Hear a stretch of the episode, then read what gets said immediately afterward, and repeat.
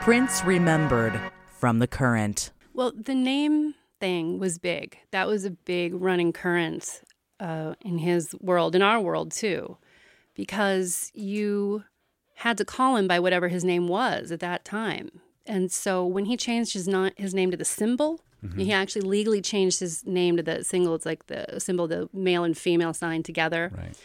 Um, it was be- beautiful and very poetic, but it presented quite a few logistical problems. For example, one night I was sleeping, sound asleep in bed late at night, and the phone rang, and I answered it groggily, and a voice said, You better come down here and change all of this background. I don't like it. I don't like the color. It's not what I wanted. And I said, Who is this?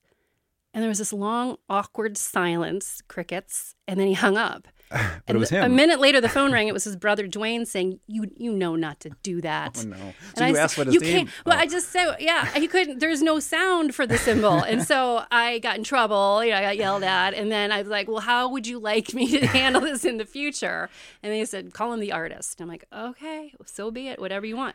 But that was when he made a decision like that. He really stuck with it. What are you thinking about and reflecting on here today? Shock, like everybody, sadness, admiration.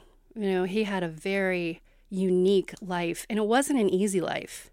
You know, I I didn't I didn't start working for him. I wasn't really a fan of the music at first, but there were a couple moments that that opened up for me. Um, sort of got it, and one of those moments it was probably four in the morning and we'd been working for 20 hours. He was notorious for being able to shoot, you know, for just two days straight sometimes. So you know, we were tired and people were sleeping on sandbags in the corner and we were still filming.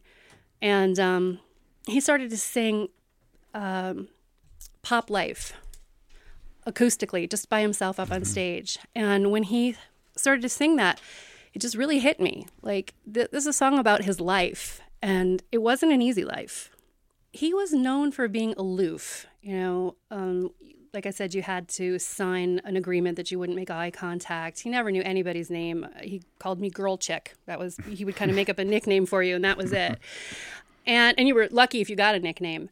But something happened. He and um, Mayte, he he dated a, a woman named Mayte. They got pregnant, and and she lost the baby. And there was a seismic shift after that. Before the aloofness and the distance was very obvious. But after that event, he really softened. He learned my name after that.